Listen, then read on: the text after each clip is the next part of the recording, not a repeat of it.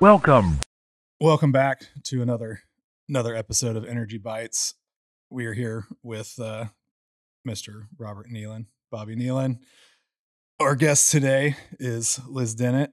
She's currently the C T O at Cemvita.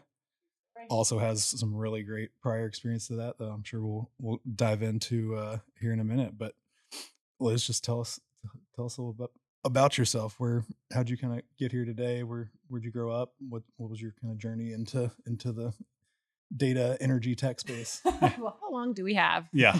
So um, I grew up in a little town in Alaska, like the kind of place where at, when I grew up, we did not have paved roads. We did not have internet. We did not have cable T V. Or grocery stores. Right? Or grocery stores we were talking yeah. about. Like the yeah. protein yeah. we ate was fish that we caught. And a lot of our vegetables were things that we grew. It was a very different place to grow up. And I always, I always lead with this because when, when I ask people like who they are, what are you, it's really easy for people to lead with a job title, which mm-hmm. is awesome now. I have a great yeah. flashy job title. It's my dream job. I love it so much. But at my core, I'm not a job title. Mm-hmm. I'm a builder. I'm a roll my sleeves up, learn how to do stuff builder. Um, that has been a common theme throughout my life ever since high school. Fun fact, I was voted most likely to get away with anything in my high school class in the early two thousands. Um, not because I was really going out full force against the man, although spoiler alert, I did have purple hair. I played bass in a punk band. That's and awesome. uh, was a little bit of a, a handful. So not much has actually changed aside from I, I can no longer pick up a bass and, and rock a sweet riff. Um, so grew up in rural Alaska. These days, I lead our technology development and deployment at Cemvita, where we lead nature-inspired biosolutions for a carbon-neutral future. I will talk at length what that yeah. looks like. Spoiler alert, it involves microbes. We're going to dive a little bit deeper into D N A and microbes that maybe you thought we'd be signing up to. So we'll talk about genetic sequences in addition to the zeros and ones of the cloud. Um, in my career, I've I've had some amazing roles. I was a geologist at Hess after my PhD, which happens to be in astrobiology. I worked for NASA looking at how life evolved on early Earth as a proxy for life on Mars. As a geologist, worked at Biota, where we were pioneering genomics in the energy space, did some time at A W S on energy data platforms, where I worked with energy companies all over the world trying to get their data into the cloud so that they could use really fun things like A I and M L to really optimize their workflows. Um, prior to this, I was V P of Data Architecture and Data Engineering at Wood Mackenzie. I had an amazing team in Scotland. And I've been with Cemvita for a month now. Crazy. So there's a lot to unpack in there. Yeah, not a ton. Um, but if you ask me for one sentence, who I am, what I do, what we do at Cemvita, we're builders. Build cool shit. We yeah. build cool shit. Yeah. No, find solutions, build it, make yeah. it happen. Yeah. yeah. I mean, That's, and that that goes into things we'll talk about in terms of formal technology training. My degree is not in computer science. Yeah.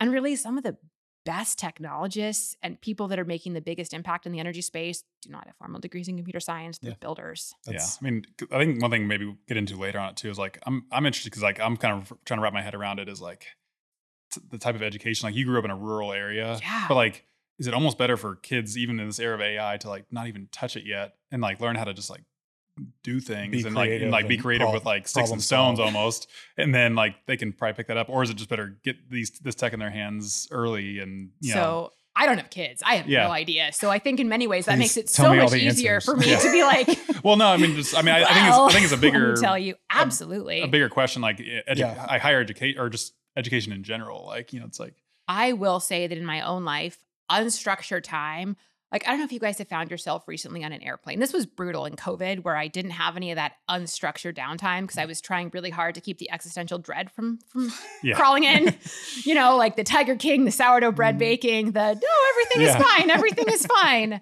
Um, and the time that I find myself really missing is that time when you're on an airplane seat and the Wi-Fi is unexpectedly broken yeah. and it's like you and your laptop and you just have to sit yeah. and think. And to me, that's the equivalent of like being a kid with yeah. sticks and stones in the backyard. My parents were the parents that are like, all right, it is nine a.m. Go in the backyard. Yep. Yeah. We'll see you for lunch and we'll see you for dinner. Yeah.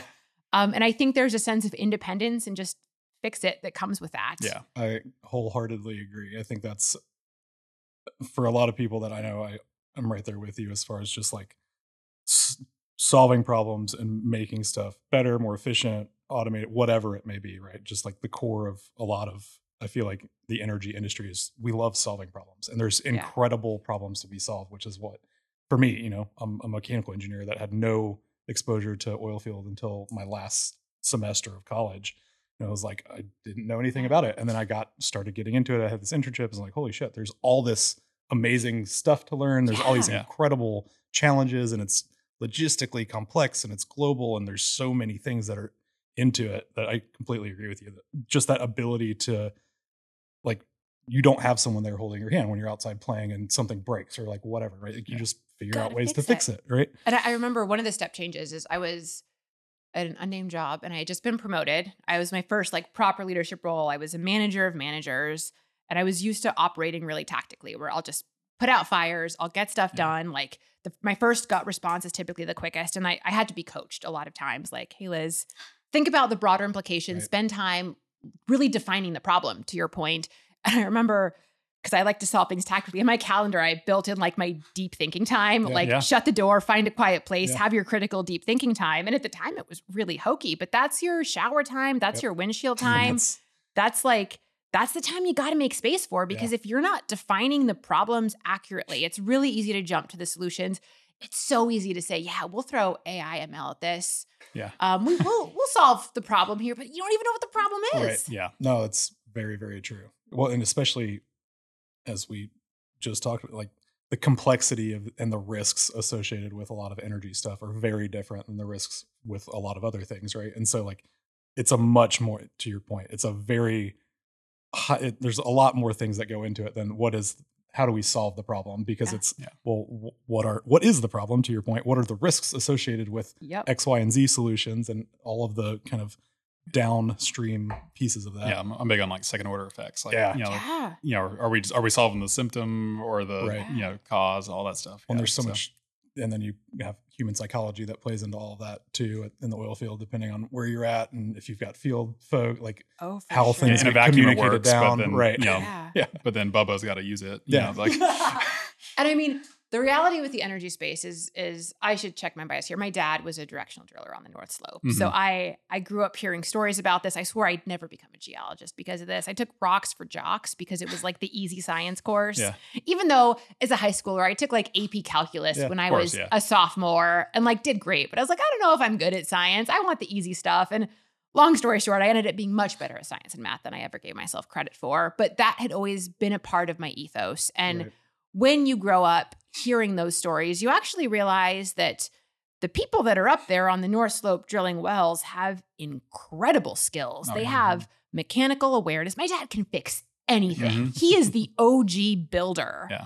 Um, and so there are some incredibly talented and smart people. And when I say smart, I'm talking about all kinds of intelligence, yeah. not just book smart, not just people smart, but there's some great charismatic people smart people up there too. So we have some of the best talent that has been working in the energy energy space, the energy transition, on all aspects of the energy space. And they haven't solved a lot of these problems. They haven't gotten all their data to be analyzed in yeah. the same way.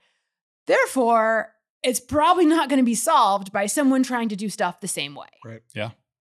one hundred percent. No, one hundred percent. Yeah. I mean, yeah, because even I think I saw, uh, I mean, shout out to another podcast. I think Matt Harriman had his, and they're just talking about how, you know, we're actually technology wise, we can land wells, you know, two miles deep and over yeah. in a ten foot yep. window. But then, I mean, really you look back on the data side, we don't really have our stuff in order nearly as much no. as they do on the physical side of it, you know, so.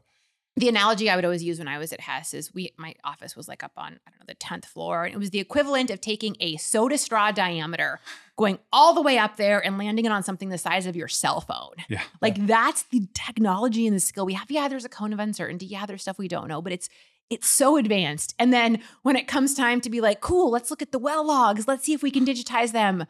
Oh shit, I got to go to the library yeah. and dust off the paper well logs. Or like, these are raster images. Yeah. Um, and that's that's a lot of actually what propelled me to join the team at A W S when they were really making some great moves to the cloud to bring energy yeah. companies up to speed. Yeah. But the reality is, is energy data is unique and it is a whole different monster. Yeah. And if you're coming in from the outside, you don't understand that we are spanning right.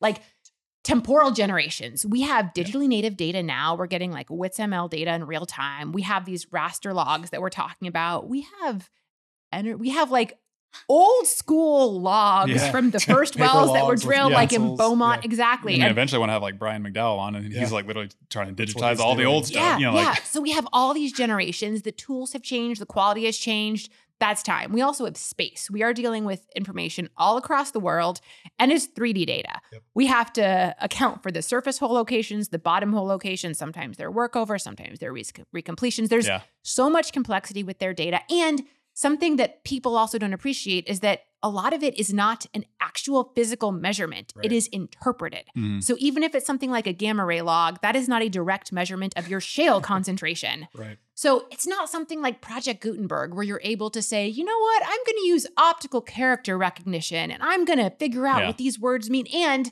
I'm going to be really clever. If I don't know the words, I'm going to invent CAPTCHAs yeah. and crowdsource. Mm-hmm. Fine. If, if you're listening and you're like, I don't know what that means, Google it. It's, yeah. it's wonderful crowdsourcing. Um, and it's also not like Spotify where you can use things like waveform analysis to put mm-hmm. together right. bins of music yeah. because we don't have one or two or three dimensions. We can't use principal coordinate analysis. This is beyond multiple dimensions. And that level of complexity, you just, you can't get unless you really grow up in that space, literally or metaphorically. Yeah. yeah. No, I'll get off my energy soapbox uh, no, now. No, no, I, I love it. It's awesome. Keep, um, keep riffing. It's great. Yeah. I'm right there with you. When, let me ask you this. So when did you, when do you think was the, like, how did you get into technology? Like when, as a kid growing up, did you mess with computers? Were you taking stuff apart? Was Absolutely. It, life, it yeah. was, I, I always have, I guess, two versions. One where I didn't formally get like A W S certifications and cloud certifications until later, but looking back, like, I just assumed these were things that every person did. Like, of course, my dad taught me how to program BASIC at a young age. Of course, when I was in seventh grade, instead of going to drama camp, I went to C plus plus camp. Like, I wasn't good at it, but of, of course, you understand the different kinds of loops. And there's just a logic. Yeah, that it's I, the logic piece, right? Like, just, yeah, because once you know fundamental programming, like, you know, exactly. so, like you move from one to the next, and what's, you know, you know the yeah. control flow and all that stuff. Like, I'm like, yeah. do not get me wrong. I yeah. am not a great engineer. I'm not a great programmer. That is not my superpower. But if you can kind of grok it and understand yeah. it, yeah. and to the point, if if you ever, I guess, you know you have that basis if, I'd love to hear your guys on this, if you've ever had a conversation or typed out something and you're like, if, then. You're just writing or use that also, like yeah. in, in normal conversation and someone's been like, oh, haha, funny joke. And you're like, yes, that was Oh, said ironically, yeah. not just part of my normal yeah. vernacular. You know your real use case when in conversation. Exactly, right? exactly. So I, I guess probably I'm, I'm so into the weeds there. I didn't even notice it was yeah. atypical. No, I mean that's I'm. I was uh, exposed to like programming in I think middle school through school, right? yeah, and I fell in love with the logic part of it. I was right there with you. Like I was never. Bobby knows this because I ask him coding questions all the time. I'm not. Have you a, tried asking ChatGPT your coding questions? I, uh, he was like early adopter. yeah. Freaking life changing. Been doing that for a while. Life changing. Using yeah, it to document my GitHub code as well because it will document and, my code. And GitHub better. Copilot. I don't know if you're actually putting your fingers on the keyboard yet, but yeah. So good. Yeah, and so, but it's one of those things. It's like once you understand, like my brain is just very logical to a fault at times, but like code is just logic, right? And yeah. but I think that's such a unique thing to have because there's that. There's that gap between the highly technical folks that can code anything and everything mm-hmm. that are, you know, all the way down into building their own A I stuff. And then the business side where like, they have no idea what these guys are talking yep. about, but they know they have all these problems. And so if you can just understand, you know, hey, this is how code is written and built and all this stuff. And then you can understand like, okay, this is what GitHub is and repos and, oh, we can put this repo together with this. And then this can be hosted on the cloud and we can do all these things. Yeah. You start really seeing like all the potential of of what technology can yeah, really absolutely. Bring. Our accounting managers call it the, the art of the possible. Like, right? You yeah. know, that's like, such an A W S term yeah. too. It, art yeah. of the possible. Yeah. Yeah. So you got into coding in middle school-ish, it sounds like. Yeah. Or, okay. And like, I, I still use it for fun. Yeah. Probably more than I'd, I'd like to admit. I still, I still use it. It's good. It's a good fun and entertainment. Well, it's like, it's, we were talking about the, you know, that downtime, the brain time that you need. To me, that's a very like therapeutic, like that's all I'm focusing on. There's nothing else going on. And a lot of the time I can't get up until I like, get who doesn't love a hyperfixation moment? Yeah. yeah. Like, who doesn't my, love a... My wife and kids. yeah, yeah. At four o'clock on a Tuesday. Like, oh, cancel yeah. all my weekend plans. Yeah. I need to figure out no, this I mean, one but for thing. Me, like, you can do that into the evening. Like, sometimes when everyone, when everyone goes to bed, then you get working yeah. on it. You just get in that zone. You're yeah. just, like, in it. And and I think there's there's comfort in logic, too. Just, like, yeah. for me, like, if, if it's throwing a bug, like, I know that I'm doing something wrong. Like I'm, because I'm giving it instructions and it's doing those instructions. And so and the thrill like, of victory, yeah. when you fit, like it's the agony oh, of defeat is. And the thrill of victory. Yeah. I remember I was in San Diego doing something and I was in a Phil's coffee shop and I couldn't figure out, it was like an O auth two issue because I was using a Google Colab notebook and it was taking and, forever. And oh, I was pounding my head into it and I finally got it. And I was just like, yes, yes. And everyone turned to me. And I felt like, honestly, I felt like such a hacker in that moment. I had all these terminal screens up and I was like, I got this. It's Southern California. So people were probably like, I can help you. But like, I, I felt very cool. No, that's, yeah, that's, that's one of the reasons I didn't get into into development is because my patience a lot right. of the time is not, it's just not there for it. But yeah, like it's the best analogy for me is like, it's very much like golf. Cause it's like, you can go hit a bunch of really crappy shots and then you come up and you randomly hit a great one. Yeah. You're like, man, Mine's I'm Olympic so good at this. You know? I'm not a golfer. I'm an Olympic weightlifter. I did that for a while. And like, you can dial in the form on your snatch and clean and jerk and you can have off days. And then some days you'll go and it will feel effortless yeah, and it will just yeah. dial in. Yeah. Um, at least that's what I'm told. I haven't had that many effortless days in either of those, but I keep chasing that high. Yeah, no, it's One true. Day. It's this big emotional roller coaster. yeah, no, there was like a, actually I responded to today because I, I kind of had one of those moments last night. I was working on something for an old client that I'd worked with, but it was actually updating a Spotfire server. And uh, just, I was ramming my head through a wall like all night, but like, I was like, I'm going to get this done. I'm going to get, get through it. And then like, you know, eleven thirty, like, yes, I got it. And this morning I was able to tell the guy it was working and yeah, but yeah. But the, the tweet one guy had was like, they were talking about moats or whatever, you know, startups and moats. Yeah. And he's like, my moat is that I will ram my head into a wall as, you know, long as I need to, to get something done. Like longer, like longer than any reasonable person would do. Like, yeah. and like, yeah, that's checks out pretty much. Or like, like spend too long engineering something so that you'll automate it. So you'll save minimal amounts of time yeah, there's moving some, forward. Things are pretty good. X C D R. Yeah, right, there's an X, X K C D yeah, about that. Yeah, X K C D, that's what yeah. um, I've gotten a lot better about that. And I have to in my role. I'm but, the person coming in telling my team like, all right, guys, I see you're working on that Python, ask ChatGPT. And yeah. that's actually no, a big yeah. transition coming at it from academia and having, I actually just wrote my first Medium article series about that's this. Awesome. Yeah, I was going to say, I read but, that, that, you know, remember, yeah. remember talking about that. Yeah. One one of the big challenges is like coming out of academia, you value the journey. And a lot of times while you're learning something new, you value the journey, you have to. But in my role now, it's like, all right, if we can shave fifty times off of this, yeah. let Google it, ask ChatGPT, figure it out. Make yeah. it faster. You can still get the thrill of victory. Well, it's like one of those, like, like if, if you've hired them, like they've checked out like on right. their skills, right? Now it's like, yeah. let's amplify those yeah. skills. Yeah, you know, yeah like, let's take it to the know, next level. Copilot or G P T, those are code, you know, pair programming, you exactly. know, that you don't have to pay for. You know, like, so, um, no, it's not super cool. So, so then like, so, all right, so middle school, whatever you got through. So did you use any coding like in undergrad, grad school? Like- I did in grad school. I did a, a subsurface biogeochemical modeling class. We used a lot of V B A to calculate nutrient flux in yes. the subsurface. In was it V B A in like Excel or Excel two thousand three? Yeah, that's which I, at the time was incredibly modern. I yeah. had to uh, I had to learn how to code calculus on V B A in that's, undergrad. For these that. Were all partial differential equations. Yeah, yep, exactly. Um, fun fact about me: I have two tattoos. They're both math symbols. Which ones? Uh, maybe we'll save that for later in the okay. lightning round. Um, so we did a lot of that, which was actually really funny because in high school, and they're like, you'll never use calculus right. again, but you got to know it. Okay, I was like, yeah. false, guys. Yeah. I'm using calculus. um, I've I've since then used partial differentials a few other times in my life. So that yeah. came full circle. Um, also, we were, at that point, we were calculating nutrient flux, oxidant flux, and I have a dog named Flux. So if I've not established myself with my nerd credentials yet, I think I just did.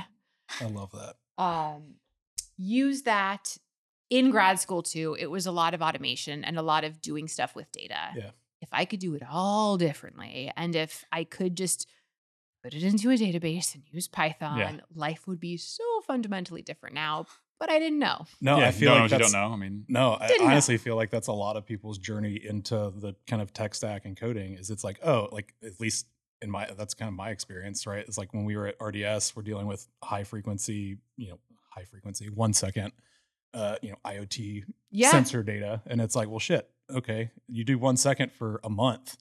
Recording a quick, D F I T yeah. or a P T A, and you yeah. can't open it in Excel. So it's like, yeah. okay, well, now, now what do I do? Yeah. I need to just visualize to, like, this, right? Learn about relational versus non-relational mm-hmm. databases, yep. mm-hmm. which really is a, is a gateway drug. Like you yeah. start with Excel. You start with Python. Next thing you know, mm-hmm. you're like, all right, Rust. Yeah. All right, Go. Friend. Let's see what you got. Yeah. yeah. Yeah. You start with like, how can I get this in, in a relational database? Next thing you know, you're like eyeballs deep in an R D S instance in yeah. A W S, hooking it up to like a, a SageMaker endpoint. And yeah, it's just game on. No, yeah. it, game on. It, it's, I feel like a lot of people, it's the, the problem that they were trying to solve is the source that led them into data technology, yeah. coding, so to speak. What, uh, Let's talk a little bit about kind of the energy tech stack, not necessarily specifically at one company or another, but just over your career, kind of how that, how you've seen it evolve and some of the interesting things you've kind of seen. Yeah. So. Because you've got a, I mean, a lot of your experience is, is, you know, biochemical, it's ge- geological, right? Like, and so that's a whole nother like, probably aspect. Saw, you probably saw a lot of like, especially at A W S. I've seen and even, so much stuff. Yeah. I've seen the good, the bad, the ugly. And even now, I mean, we're at Cemvita, we're a startup. We're yep. under one hundred people right yeah. now. We have a cloud footprint. We are we're all in on A W S, not to spoil which tech yeah. stack we're using. Um, and we're trying to figure out, and we're successfully taking the D N A pieces and the biology. We have what I like to call the Indiana Jones of microbial bio prospecting people, which is actually great. It's a segue, definitely worth getting into. But the question is, how do you couple like these academic best practices, finding new microbes, domesticating the microbes, getting as much data as possible, scaling them up in an industrial biotechnology place where you have sensor data coming right. in every second or every minute. We have genomic data. We have protein and lipid data. How do you get all that together, minimizing your technical debt yeah. and getting it together in a way that actually leads to additional I P and doesn't just create right. a bunch of Excel files somewhere yeah. that no one can do anything with? Well, you're sharing knowledge. And it's a startup, so you're always building the plane as yep. you're flying it. We also yep. have three different business lines, so we're optimizing three different routes to commercialization. Yep. Um, and the truth is, is how we're doing that, those lessons are abso-freaking-lutely best practices that I shamelessly have co-opted for my time at A W S, my time at Biota, yeah, my course, time yeah. at Hess, my time at Wood Mac. Um, so there's a few general best practices, things like building with future possibility in mind, yeah. things like security is always job mm-hmm. job zero. Um, shameless shout out. We actually, I'm very big on locking your computers when you walk away. Um, the first week in the job, people were not doing that. So I sketched out a very sad looking emo unicorn. It had like the side black hair and sent out an email to the company just being like, every time you don't lock your computer, this unicorn gets very sad. And then if your computer was not locked, I went and set it as your desktop that's wallpaper gonna, to publicly shame you. I was going to say, that's, that's what awesome. I was going to So in, in yeah. A W S, public shaming was one of our love languages. Um, there's there's a few facts that, that happen if you work at A W S. One of them is that you have to tell everyone in every conversation you worked there. Um, the second one is you you have the option to get your favorite leadership principle tattooed. Um, spoiler alert, I mentioned I didn't have that, but I'm I'm happy to talk about the culture because there are some great things about their culture. And one of the third things around public shaming is they have a lot of great ways to keep the culture growing. Yeah. One of them is if you leave your computer unlocked because security is so important, they will reply all oh to a giant listserv oh, no. as you, professing your love for things like unicorns. That's incredible. Wow. Um, and there's scoreboards, there's metrics, there's all kinds of things about it. And so in my email, I was like, we're not going to publicly shame like we right. would at A W S, yeah, but... but yeah. Um, so the point of that is that things like security are non-negotiable yeah. because if you do not have your cloud environment secured, if you do not have your laptops physically secured, mm-hmm. no matter what you're doing can all be compromised. Yeah. Well, that, and if you don't put it up front, like it's right. not going to happen. It's just like documentation. Like if yeah. you, if you put it off the side, like, cause you want to start building. Exactly. And if you don't put it in place, and I'm, I'm, I've been guilty. I'm not going to act like I'm perfect, but, but like, I just, I know from experience, I just know from the psychology of it, it's like, you know, you just want to get busy building, but, exactly. like, but if you don't set the proper firewalls and everything in place, like you're never going to go back or and like, do it. No. Or two-factor authentication be, using yeah. root credentials to yeah. log in. There's yeah. really simple things like that. Yeah. Um, so those are some of the best practices. Also thinking about future optionality. thinking about vendor lock-in, thinking about where you can use yeah. open source solutions, thinking yeah. about how you can include new technologies, especially if they're really fun. Do you want to be an early adopter? Do you not want to be an right. early adopter? Always... Do you really need a distributed ledger technology here? Do you yeah, really yeah. need to be thinking about Web three here? Probably no, not. If you're thinking about it, the answer is probably no. yeah. I mean, um, one thing I wanted to maybe get into with you, because I mean, I know I did the solutions architect thing that you've really forced me to do, and I appreciate that for you. From you, guilty. But um, um, I, I, I asked for it. I I sought you out when I was working at University of Lansdale, or one floor. I know we down. met and got coffee. Um, that's that's how that's our origin story yeah. for friendship. But but yeah, and then you were like, no, you're gonna go do your. I pretty your, much was. I was um, like, you person that has an interest in technology. Like, quick aside, I think we talked a little bit. Sorry, before we turn the mics on, but we talked a little bit about how we get people that are technically interested and yeah. have the skills, but maybe not don't have the formal training. Like, how we do that is, if you're listening here, how we hold each other accountable is we hold them accountable. Yeah. Yeah. We say, hey, Bobby, hey, friend, you're going to do this, and you're going to email me back as soon as you do it. And yeah. we're going to celebrate together, and you're going to tag me on LinkedIn, because energy needs all of our help. Yeah. And if we see people that have the talent and skills, like yeah. force them. No, that's. And publicly yeah. shame them yeah, if yeah. they don't. No, absolutely. Yeah. But, but no, so I, I appreciate you for that. But I, more on a technical side, I mean, A W S or cloud architecture is built, you know, they push the you know, microservices. You know, pretty well. And I, I'm sure you're aware of recently that Amazon Prime thing that came about. about yeah, them, they got rid of their microservice architecture. Yeah, you know, and moved back to, towards a yeah. monolith. And I'm just kind of curious, you know, because now you're looking at maybe building something out, and is how you you'll build that at Cemvita different now than when you would have done two years ago when you're at A W S? Or, I mean. So I am a huge fan of pragmatism and being around the block once or twice, especially a lot of the lessons that I learned at Wood Mac, coming in very optimistic, like, oh, yeah. we're going to get these brilliant analysts off of Excel. We're going to get them trained up. And then them being like, Liz, we're going to wrestle Excel out of my cold, mm-hmm. dead hands. Yeah. Just being more sensitive around the culture. I think part of that is just a natural journey, becoming yeah. more of an executive and less of like sure. a, a cockeyed optimist yeah, who's yeah. a freshly minted PhD. Um, In terms of how we execute now, also in this economy, in terms of just getting to commercialization, ruthless prioritization is yeah. something that you hear throughout the tech space. So we're going to use a relational database. We're going to use R D S because yeah. it's secure. We can encrypt it at rest. We can encrypt it at transit. Uh, by using the cloud, any cloud, you can abdicate a lot of the undifferentiated, undifferentiated heavy lifting. So you don't have to do yeah. the patching, the maintenance pieces like that, which yeah, from a one hundred percent security standpoint, keep me awake at night. But I'm honestly not going to obsess about if we're using MariaDB or Postgres. Right. Yeah, um, it's a relational we, database. That, exactly. That's I mean, uh, like we we probably won't use Oracle just because the licensing terms at scale can be prohibitive, but it's it's going to depend. And, sure. And how you make – actually, this goes back to A W S principles. One of the one of the leadership principles is one-way doors versus two-way door decisions. And if it's a two-way door decision, something you can do and then come back and undo, make those really quickly. Empower okay. the people to do those. If it's one-way door, essentially there's no take-backsies. Really, yeah. really think about that. It's a good principle. Yeah. It's yeah. really smart, actually. Yeah, th- those are their A W S, AWS's principles are really worth anyone to take yeah. a look at. Yeah, yeah. I, I mean, everyone has their own favorite ones, for sure. but um, that is absolutely one of my favorites. Another one is bias for action.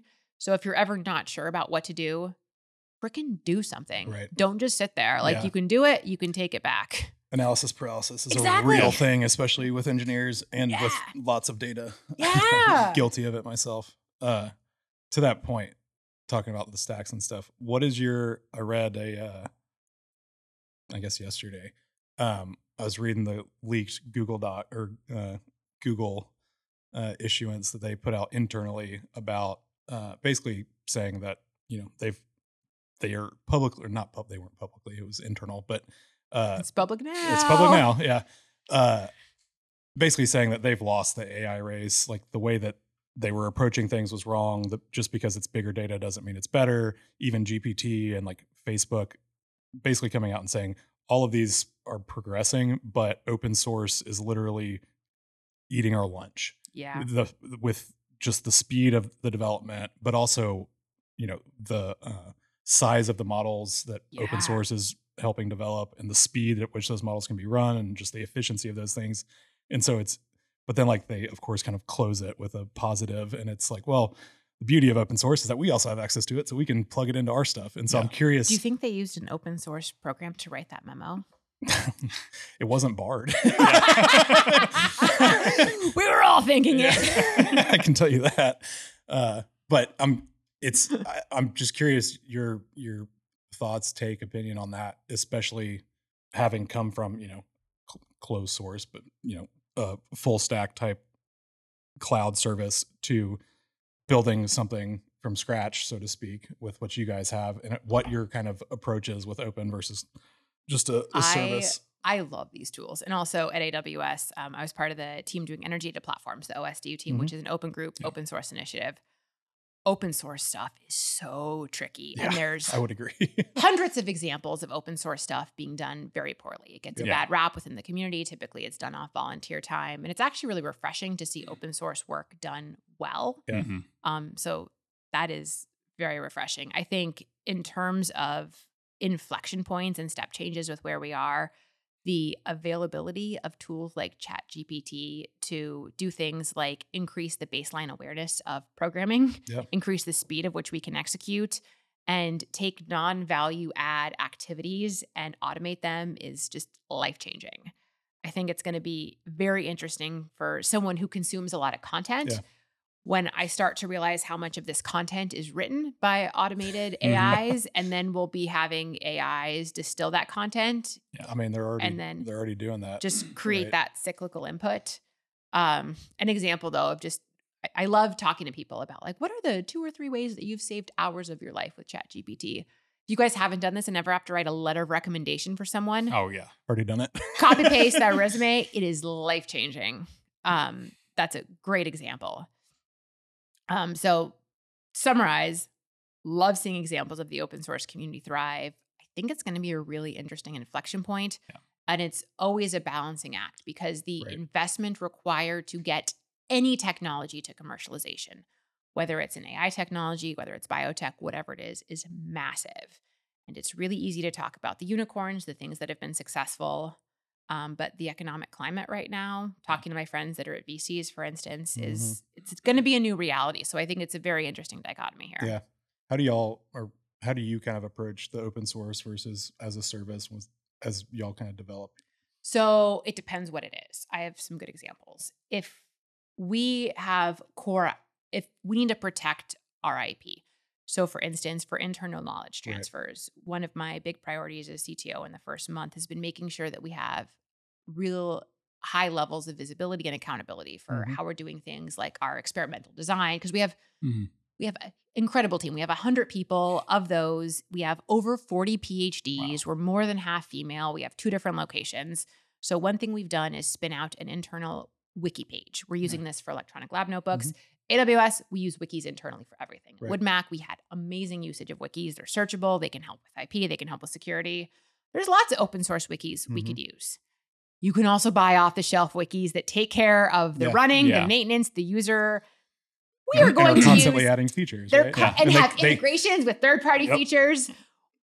We could definitely be part of an open source wiki community, run it ourselves, or we could abdicate that, yeah. pay a little bit, and have S L As around it. Yeah. So to answer that, if S L As are important, if you need the dura- if you need the durability, the availability, if you need support because it is a core part of your business right. model, abdicate yeah, that. Worth- and that's what's cool about open source right. is that there are companies that have businesses around open source and can take those heavy lifting yeah. components and and serve them up to you. Yeah, I mean there's that's I feel like a lot of people, if you're not really in the weeds on tech stacks and just different softwares and stuff, like a lot of people don't realize that like Kafka and Confluent, like there's yeah. so many companies yeah. out there where it's like, here's the open source version if you want to deal with it yourself, but, but good yeah. luck. I'm sure you, I sure you, you can don't. Pay us. Like, yeah. I, I, I have, I have a uh, Confluence coffee cup. Yeah. Yeah. A Confluent. Confluent. Coffee cup. Sorry. Yeah, yeah. We're talking about wikis. Confluence is it the wiki. wiki Confluent yeah. is the managed Kafka. And I thought I had it for a minute, but we're in the studio. I do not. So normally I'd pick up my coffee cup yeah. and be like, yeah. speaking of real time, let's yeah, talk right. about C D Cs or change data capture. Um, that's yeah. Let's, let's talk about that. We we that's if if tech stacks and open source is probably beyond the limits of what someone needs to talk about here. Because yeah, I'm running I'm running up on some C D C issues with a very lo- with very large uh, S Q L Server tables right now. Um, It was partition switching is messing everything up, but yeah, that's an, maybe another day. Yeah, that, that's an offline conversation. I, I want to enjoy this conversation. Uh, listeners, if you want to, if you want more on this, slide into either of our D Ms yeah. and we'll see what we can do.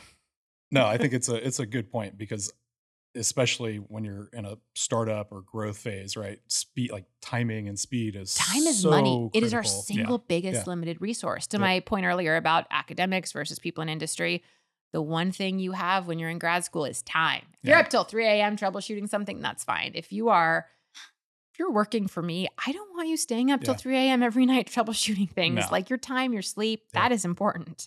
Yeah. Yeah, because a lot of, you know, I also like the open source SaaS kind of combos. Is it's like, I can go play with the open source thing, like no risk, see it, feel it yep. out, understand it, and then be like, oh, actually, this is very valuable. And yeah, I'd love to have someone take care of all the shit that I don't want to exactly. do with it. Yeah. And it's well, secure and everything. And like you say about right? the abdicate, I mean, like it's total cost of ownership, right? Yeah. I mean, like, exactly. you know, yes. You know, but Bobby, Python it's, it's is, free. Yeah, it's free until I have to spin up servers or buy yeah. servers to deploy it, and then or, engineers are expensive and, then, and really yeah. hard to yeah. find. They or, can speak energy and do all the computer yeah. things. Or until the it. expert on that leaves, can run infrastructure. yeah, I mean, like you know, keep server rooms up mm-hmm. and have replication and failover. I mean, like all these things that I have no desire to do. No, none. yeah, none. Um, so how how did your role change, say, from A W S to like WoodMac?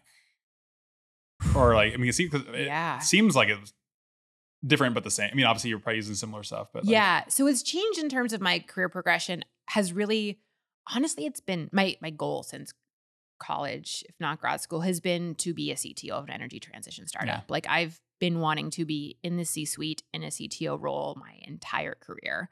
And so working backwards from that, I've been wanting to find roles that have more and more oversight, more mm. strategic decision-making, and the ability to just build and execute. Yeah. So when I joined WoodMac, um, I, I actually was not looking to leave A W S. I was so happy there. We were doing some amazingly cool stuff. It was a very tough decision. Sure, yeah. I cried. Pretty much everyone I told cried. Um, definitely a two-way door decision. But I was reached out to by, at the time, our chief data officer at WoodMac, and he was like, hey, we need data architecture. We have no one. There's potentially one person that could be on your team. This team needs to be founded. It needs to right. grow. And I was like, well, I love a challenge. Yeah. I love growing stuff from the ground up. And so I met with this one individual. His name is Connor. Uh, he ended up helping me found data architecture. He's gone on to do amazing things since then. And it was really just the two of us at the beginning. Um, in that time, the V P of data engineering left, and they reached out to all the, most of the people that worked for him, and we're like, hey, he's leaving. Who do you want to work for? And the vast majority were like, we want to work for Liz. So my role and remit grew. My team of one turned into about a team of fifty. Oh, wow. And so it was a, it was an executive focused role. It was a lot of learning how to play executive politics, yeah. learning how to manage up, learning yeah. how to read a room. In that time too at WoodMac, uh, when I joined, we were owned by Verisk, which is a NASDAQ one hundred company. Okay. We got acquired by private equity during that time. Whole so it was managing, yeah, it was managing that transition. Gosh, yeah. um, I was splitting my time between here and Edinburgh, wow. which was awesome. Yeah, it was really cool, yeah. And spending a lot of time in London, but really figuring out what does it mean to take a company of, you know, fifteen hundred, two thousand people where we have analysts, we have the best and smartest, just people interacting right. with the data yeah. in the energy industry. Like we're the go-to experts for so much stuff. How do we enable them with the data architecture, with the data engineering in a way that doesn't do things like ask them to give up their Excel notebooks? No, right. No, yeah, one hundred percent. Um, so it was, it was awesome and really enables the energy transition. A lot of work with real-time energy data. We launched a satellite analytics partnership. It was a strategic partnership with Ball, worked with A W S okay. to amplify that work. Um, some of the best and smartest people. So this was more about serving the data out to internal folks at WoodMac so they could do an, the analysis that they put out, not necessarily a data product that was externally. It was, it served both. So okay. really looking at the, the at balancing the simultaneous needs of internal and right. external customers, while at the same time building a data platform yeah. that could meet all those needs, which is real-time data. Yeah. It's batch data. It is historical data. Yeah. And then um, somehow it's all related and you gotta be able to link them. Say, exactly. Yeah, that's a messy web. um, we have a team of data modelers. It started with Connor before he became a data architect. Uh, when I left, we had hired three or four data modelers and they work within the business units. Uh, Connor and I actually worked on putting together this concept called empathetic architecture, which I love because it's not just about saying, all right, here's our architecture diagram, let's do it, but it's about really getting to know the businesses. Yeah. And really figuring out, okay, you are using these words, but I don't think they mean to me what right. they mean to you. Um, and we had really good Scrum teams. We had okay. a really good Agile culture. So what does it mean to the product owners? Mm-hmm. How can we roll this out? Yeah. It was definitely more of a, a tech company meets energy company approach. Sure. Yeah. And so even just from a leadership development perspective, I, I had to grow my leadership skills in a way that I, I hadn't been challenged to do in that way yet. That's really awesome. Um, it was an experience. It's kind of, let's get more into the like modeling and kind of exciting data stuff. That logical data models, yeah, physical data yeah, models, conceptual data models. All of it. I have some videos on LinkedIn. If anyone's listening and they're like, no, go sh- say, oh, no, go to my LinkedIn. Seriously. You've got hundreds some great of videos stuff. I've recorded. We can, you can learn about what they mean, um, which I'd never been a data modeler. To me, like yeah. star schemas, snowflakes, what do these things mean? Yeah. How does the data relate? What, what is data normalization at its core, yeah, which is actually, exactly, which is really interesting because if, if you've been working with data, you can grok it. You can understand it when mm-hmm. someone explains data normalization. Yeah. But then you learn they have all these words for things that only are these abstract concepts in your head. Um, data in a format that you can use and getting it served up so it's fit for purpose and transitioning from oh, we we would call it data as a as an asset or data as a strategic asset. So it's it's ready to be used. It's fit for purpose. You don't have to spend the time munging it. Yeah. That's the goal. Oh, one hundred percent. Well, that's like all the time, right? People are like, oh yeah, there's an A P I, so we can integrate with that real easy, right? Huge eye roll. I mean, Huge yeah, eye yeah. roll. And I, Bobby no. knows yeah. well, very well that I'm the first person to be like, oh yeah, that should be pretty easy yeah. when, whenever any yeah. kind of small dev well, thing comes up. Yeah, I think John and I have come full circle on this. Implementing A P Is at R D S, because that was the cool way to do it. Yeah. Then, and now I'm like, yeah, you know, database. Like, give me an, and now I'm like, can you just like give me the C S V? And be like, you know, like, can we, can we can we go back to F T P, please? Like, I wonder if speaking of like speaking of microservices, I wonder if in like two years from now we'll be like A P Is and microservices are so twenty twenty-two. Yeah. It's probably I mean monoliths and like yeah, scanned and pictures on, on prem of data. Yeah. Everything is coming full circle. But I mean, now it's, I mean, now it's passing around Parquet files, right? And, you know, it's like yeah. Well, I mean, Parquet honestly, files can be magic. Oh yeah, no, it's pretty sweet. The more I think about A P Is, the more I realize that it's basically just an open source data version, right? It's like if you want to come in and format and structure and deal with all of our shitty documentation and figure out where this is coming from and what it means, go for it. Um. When I was first working at A P S or at A W S, I wanted to get cool stickers for my laptop. There's a big sticker culture there. And I remember someone there had a sticker that said, the cloud is just someone else's computer. Mm-hmm. And I was like, oh my God. And I'm just thinking now, like, A P Is are just making someone else deal with the shitty yeah, parts of your yeah. data you don't it's want like, to. Hey, we didn't have time to document yeah. this or structure it in a logical way or here's yeah. all of it, right? It's going to nest it all. Yeah. Like, you know, oh. five layers deep. Yeah. That's, God. Tears it's, not included. It's yeah. infuriating. Well, yeah. Here's a soap. Like, here's a soap A P I. Oh. Have fun. Or yeah, and then building on top of that. Called. Yeah. Back to the. It's like, oh, also we're going to change our OAuth every six months just to make it even more fun. So once you do get this set up, you have to go fix it. Yep. Let's talk about fun stuff. Yeah, yeah, right. No, but so things. About those C D C issues you were having. Just keep going down that. It can't be that bad. I do want to add, because a lot of, at least my understanding of it, which is ex- incredibly limited. I'm a mechanical engineer because I have to see it and t- like t- I have to be able to see and touch things. You're right? Like, I need the ones and the zeros. Show me the binary. Well, so like lead it where I'm going with it is biology to me, like chemistry and biology. I hated because I you I'm, can see it.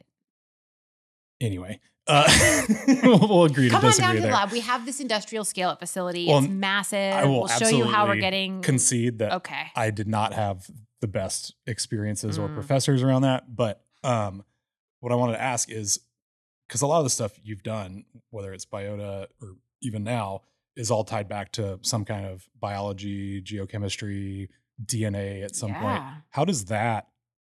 Like, what does that data kind of look like? And I'm not asking you to, you know, tell us anything secretive or whatever, but like, how does that process kind of work as far as like, where does that live? What's the structure? How does it look? Like, is I'm going to talk about the Indiana Jones of microbe hunters right now. So our our broad tech stack right now, it has some cloud pieces, but if I'm going to talk about what we do, it actually starts with probably one foot in the cloud, I think mm-hmm. it's fair to say, and the other foot like deep in a mud puddle somewhere where we have freedom to operate, harvesting microbes. So we have a bioprospecting team that goes out there to environments and bioprospects or finds these bugs, these single-celled bacteria, bacteria, and these organisms we take and then we domesticate using a few tools such as adaptive laboratory evolution. When you say domesticate, I'm going to play like real. Go for it. What, is, what do you mean by that? Okay, so we want them, there's bacteria that exist in nature. Mm-hmm. They're wild type. They can be a little ruly. They're, they're the wolves of the world. And when we domesticate them, we turn them into dogs. Got it. We make sure that they want to eat their kibble. They want to eat their feedstocks. Um, we use a few tools such as synthetic biology and adaptive laboratory evolution. Because if we're trying to do something like take hydrocarbons that exist in an oil and gas reservoir and get microbes that can turn those H C molecules into hydrogen, they need to live at very hot temperatures right. and in very specific salty environments. Conditions, yeah. And microbes in the wild, typically you're not used to those. Don't like that. Yeah. Or they might be part of the way there. So we have to get them used to living in hotter and hotter environments or saltier and saltier environments. So is it is it kind of a hybrid of like genetic engineering and or, to your point, like breeding essentially, yeah, yeah. right? Like yeah. this dog, this was a wolf and we bred it yep. down to a chihuahua. Yeah. It's right? going to turn almost, into a pug like one day. Yeah. Evolution. Even like yeah. We'll get, we'll get Flux. Flux the doodle out of it eventually. um, so those are some of the tools. Um, in addition to that, once that's all done, we get like essentially hero microbes, these one little individual microbes that can do certain things. We quantify their D N A, the C's, T's, A's, and G's that make up their genetic sequence. That's we quantify their lipids and their proteins. All that data goes in the cloud so we can put it alongside things like this is the food they eat, this is what they breathe, this is what they secrete. And then we have to take it from little tiny reactors, which can be a mill or up to one liter, and upscale it to right. things that are thousands of liters, right. which is actually a pretty challenging process because as a mechanical engineer, I'm sure you can imagine that the processes of which nutrients and oxygen, things like oxygen mm-hmm. flow in a small reactor change significantly right. when yeah. you scale right. up. All your variables change. Everything, everything changes. Yeah. And so we have all those facilities within our lab. And then to wow. keep track of those, we measure the genetics over time. We measure things like lipids over time. And we have computational biology that keeps track of all of that. That's awesome. And so all that data goes in the cloud. All of our sensor data we can track in real time so we can see what's happening. And this is essentially our tech stack. We have a few different applications. We have gold hydrogen, which I mentioned, which in the subsurface, we take existing hydrocarbons in place. They nom, nom, nom, eat those hydrocarbons and turn them into hydrogen. We use all of the existing infrastructure in the field to produce the hydrogen. We have E C O two, which we use these microbes. They take C O two and essentially convert it into lipids. So mm. one of the things we're doing there is sustainable aviation fuel, or S A F, with United Airlines. Fun fact, Oscar the Grouch is United Airlines chief trash officer, and I have yet to meet him. Very on every United call I'm on, I'm like, is is, is Oscar going to? Yeah. Is he is he available? No, no, he's not. Okay, that, that's cool. I'm not disappointed or anything. Um, and then the third one is biomining, where we are creating bioluxiviants, is what they're called, but essentially a microbe slurry that allows us to mine lithium and copper from rocks. Wow. Traditionally, you use things like sulfuric acid. They have a, a nasty environmental yeah. impact. And so we're able to use microbes. What I'm very curious about all of this stuff because I, it's find it, so I find it cool. fascinating. It's yeah. so, so, so cool. So with with the the the gold, what is it? Gold, gold hydrogen. Gold hydrogen, sorry. With the gold hydrogen, is there a specific reservoir condition? Uh, pressure, temperature, et cetera, that y'all kind of target? Or did you, like, how did that kind of evolve? Because those are great questions. Like, the average person doesn't realize how yeah. variable, so variable oil so and gas reservoirs there are. There are certain parameters that we've done first pass screenings in. Our first uh, tests were in certain parameters, and our first commercial deployment, or our first field deployment is set to be done in uh, some European fields. Um, or is it, but is it like, are y'all targeting salinity, temperature, field, pressure. No, we want the ones that have been brown, there. Yeah, that's where we have the infrastructure. P N A, yeah, yeah, because yeah. that, that's what makes it oh, economic. And we have these orphan wells. That's the thing. It's a beautiful kind of recycling of exactly the system. Like right? you have the water that's been in there, yep. especially if there's been any secondary recovery. Yep. you have water. So we take the microbes, we take food for them too. They pump it down. We take those hydrocarbons, turn them into hydrogen, produce the hydrogen. I was wow. going to say, and they, it turns into a gas, which you're also already exactly. producing. And you have, you have all the infrastructure, right you there. have all the yeah. compressors, you have all the safety. You yep. have And that makes the economics really favorable. Yeah. And one thing, going back to one of the earlier points about the energy transition and energy in general, is there's a lot of smart people working on yeah. it. And there's a lot of pragmatic people working on mm-hmm. it too. And in order to to transition to more of a hydrogen economy, it needs to be effective and it needs to be economical. Right. We can't be asking people to pay an absurd premium or to be subsidizing this forever. Yeah. No. And so that's one of the things we're doing, is really pragmatically looking at things, just like we're looking at a pragmatic tech stack. Sure. Um, if you guys are ever over, all the way over by the stadium, you can see like our Eco two reactors. When you look at them, they're plastic. They're not these stainless steel right. reactors where everything has to yeah. be super sterilized and right. take, like, they're made to be pragmatic and to scale, because that's what makes things economical. Yeah. And that's that's a missing link with a lot of industrial biotechnology. And really, walking through our labs, I've been privileged to give a lot of tours this past week. They look more like uh, the precursors to a wastewater treatment facility than anything else, which is actually great because people know how to deal with things like wastewater yeah. treatment. It's right. a lot less scary than like industrial biotechnology using these hero microbes that were Indiana Jones prospecting. Anyway, the, the, the tech stack is in the cloud. To answer, yeah, I think, yeah. what was no, your question? We just get to go do these Indiana Jones hunting trips, which is very and, fun. And again, like your, your tech stack is serving like this, your scientists and everyone like yeah. internally. There's no like external, you know, you don't have a web app, like for no app or nope, you know, nothing yet. That goes out. Yeah. I would love to build, I would love to SaaSify this. If it was, yeah, possible. No, it'd be, um, it'd be pretty. You say that. SaaS products are. You're going to you're gonna have me back in two years and I'll be like, this is a SaaS we built for, yeah. for no reason other than because I've always wanted to SaaSify this. Yeah. And that is a joke for all purposes. That is a joke. Um, but yeah, it's, it's internal right yeah. now. Yeah. Oh, and it's cool. It's our, our database has like seventy tables associated with it, which okay. sometimes hurts my brain because it's a lot of tables, but it, it's really not. Yeah. And we have one bioinformatician. He's a P H D. His name is Kevin, okay. and he's he's crushing it. That's awesome. Yeah. That's awesome. How how do y'all kind of leverage? Are y'all leveraging any kind of A I, M L, any fun tools, buzzwords on being able to help kind of figure out or project or come up with different ways um, to kind of use your microbes? Or I would love to just like gracefully plead the fifth right now oh, and be like, you, you absolutely we are can. we are pleading the fifth yeah. right now um in terms of coding and doing things like writing Python code faster. I encourage all my team, even if they're just playing yeah. around with Python for yeah. their for their day-to-day stuff, to use that. Yeah. In terms of A I deployments at scale, I think as an industry we need to be very clear about when you have enough data to do things like sufficient test train splits. And I think yeah. a lot of companies say that they're doing A I and M L when they're really not, mm-hmm. or they're taking off the shelf testing splits, right. test yeah. train splits, which which don't fit what we want to do, for instance. Um, we could absolutely use the genetic information out there and build something around that. But right now, the like just to be very candid, the R O I isn't quite there. Yeah, yeah. The tech stack is built. It absolutely has the optionality yeah, to do that's that. That's a whole feature in mind. Kind of. Yeah, it's yeah, absolutely yeah. something we can build into the roadmap. Yeah.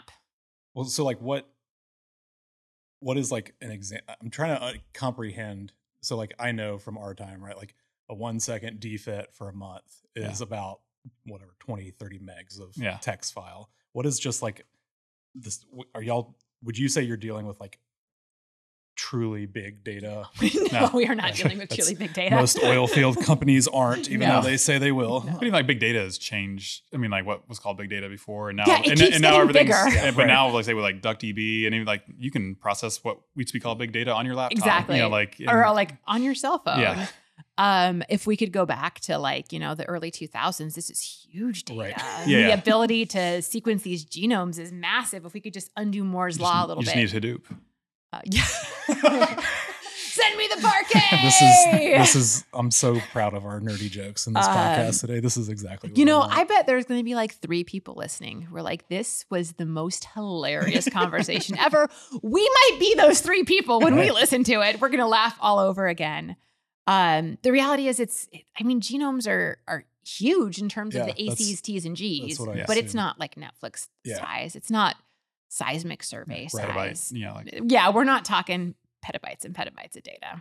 Wah, wah. Actually, I say that, but that's a good thing because it yeah, allows yeah, absolutely. To move that's why I asked, a lot quicker. Because yeah, if if you do have that, then it just becomes a whole monster just managing it and trying to process it. And, and the signal to noise it. Is yes, so absolutely. Much trickier to work with. Yep. Yeah. Bobby and I know that as well.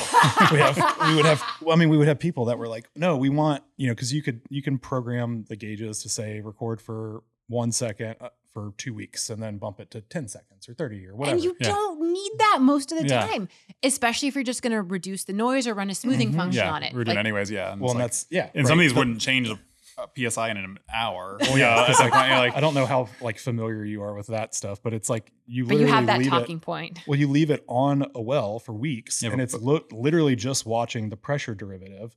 And the first thing you do when you do analysis on it is filter the, the fucking data. And well, like, especially if it's a derivative too. Yeah. Yes, right. Like, right. And so it just makes it worse because you get all this happens, noise. I wanted to see.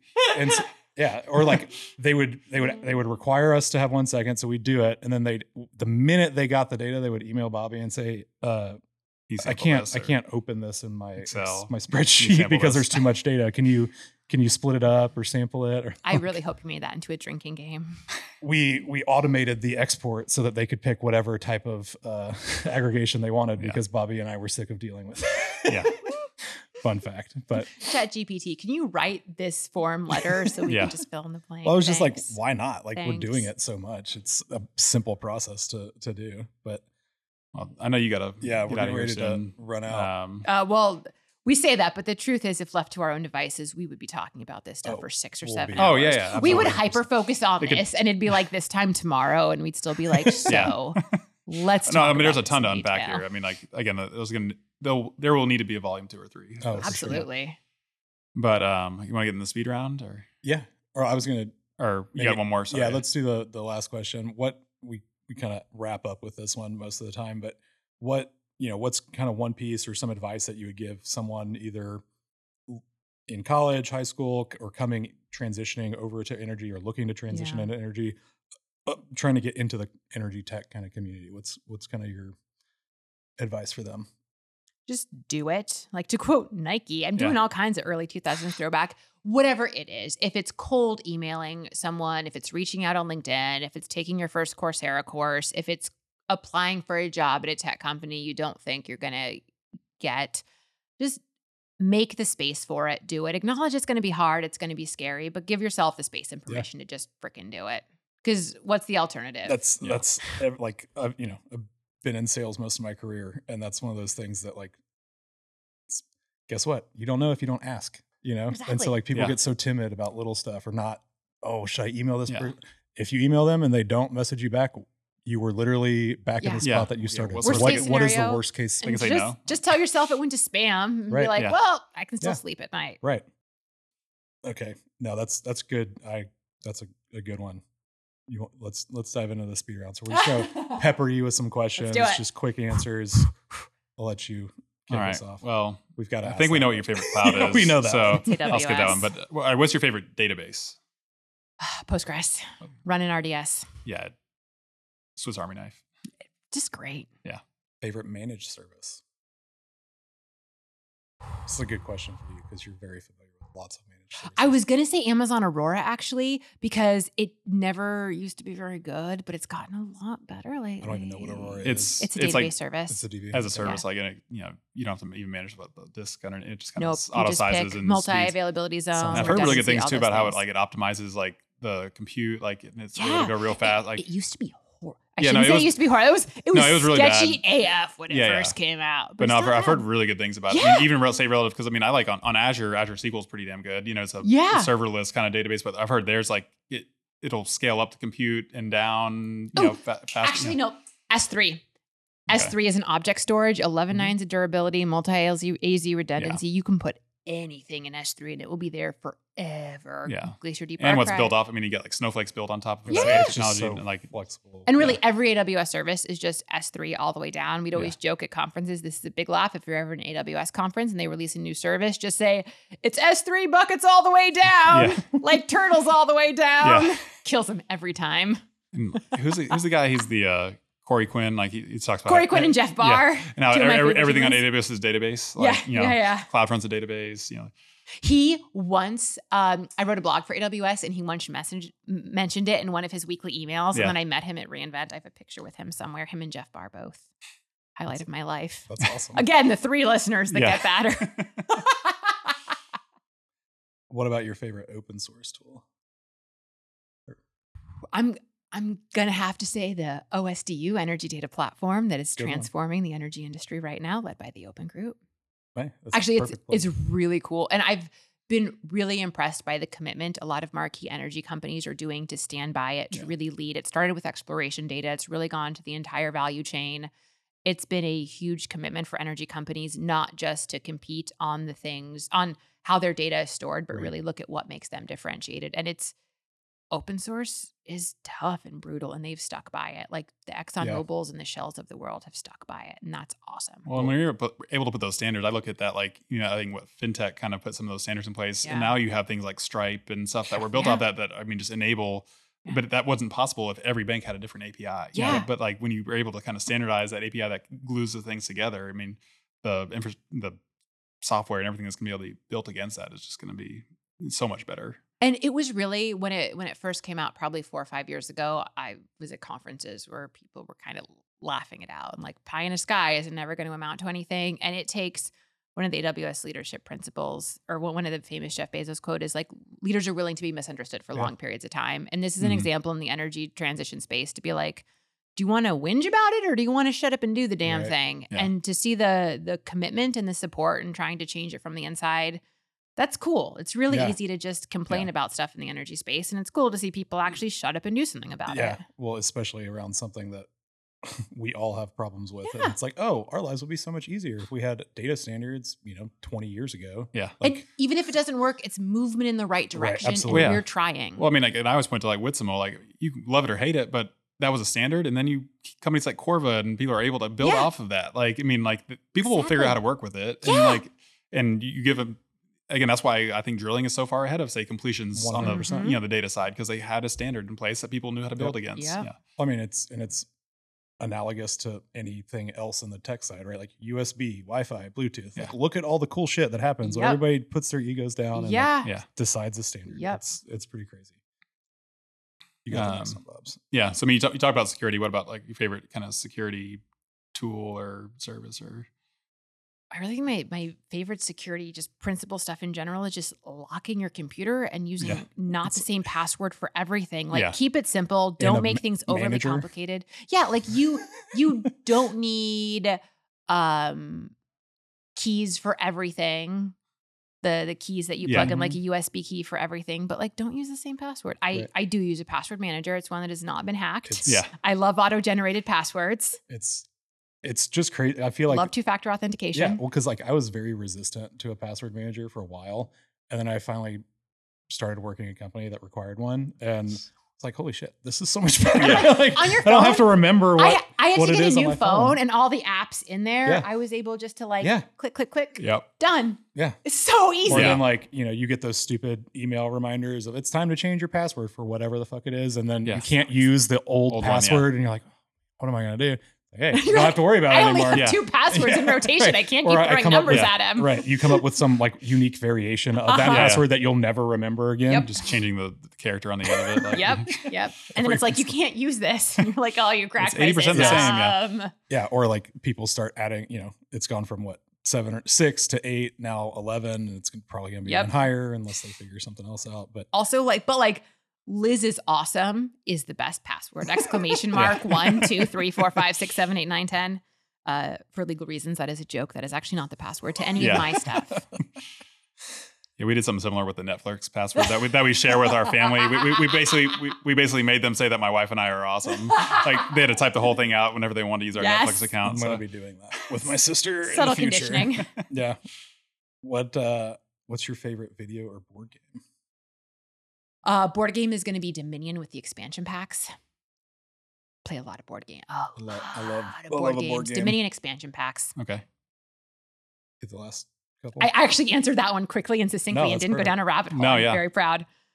No, I just need to go look it up and probably, oh, you know, my, my so wife loves good. board games. So, so good.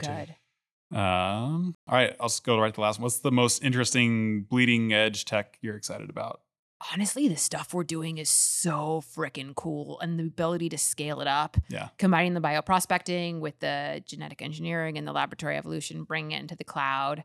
I haven't seen anyone do anything like it. And it's awesome. Yeah. I mean, it's unlike anything I've heard. So, like, I mean, I could, to be, and for you to be able to drive the direction of it, it's yeah. pretty really awesome. Cool. I mean, it's really, really cool. Sweet. Awesome. I'm, I'm excited about, about it. Tell, tell people where they can find you and Cemvita. Uh, you can find me on LinkedIn, Liz Dennett, D E N N E T T, and Cemvita is just Google Cemvita. Google Cemvita Liz. I'm the one with the bright purple hair. Yeah. There's probably a few Liz Dennett's out there, but uh, the one with the bright purple hair is me. And all the really informative videos. Yeah. I'm I'm very doxable, very, very Googleable. Yeah. Oh, they're they're it's no, great content. I could awesome. never be a spy or have like a, yeah. a secondary life. Yeah, yeah, and definitely. I mean, a shout out to your your Medium blog and stuff too. I mean, yeah, thanks. No, it's really, it's really good. So people definitely need to check it out, especially coming out of uh, academia and stuff like that. And I pointed my sister-in-law to those. Aww. You know, um, just because I mean, she needs to understand like the transition from you know yeah. being an ap- academic and being in school to like this is you know you need to it be was, useful and it was one of those just do it's. I had an airplane ride, the Wi-Fi wasn't working, yeah, and it was hyper focused. I got in there, and then next thing I know, the flight attendant's like, "Ma'am, you got to turn off your computer," and I was like, "Oh, wow. frick! It's been like four hours. Okay, cool." Yeah. Um. So it's always great to hear that. So thank you so much. Of course. Awesome. But no, thank you for being on. Yeah, appreciate it. We'll see you all next time. While some may see them as the crazy ones, we see genius. Because the people who are crazy enough to think they can change the world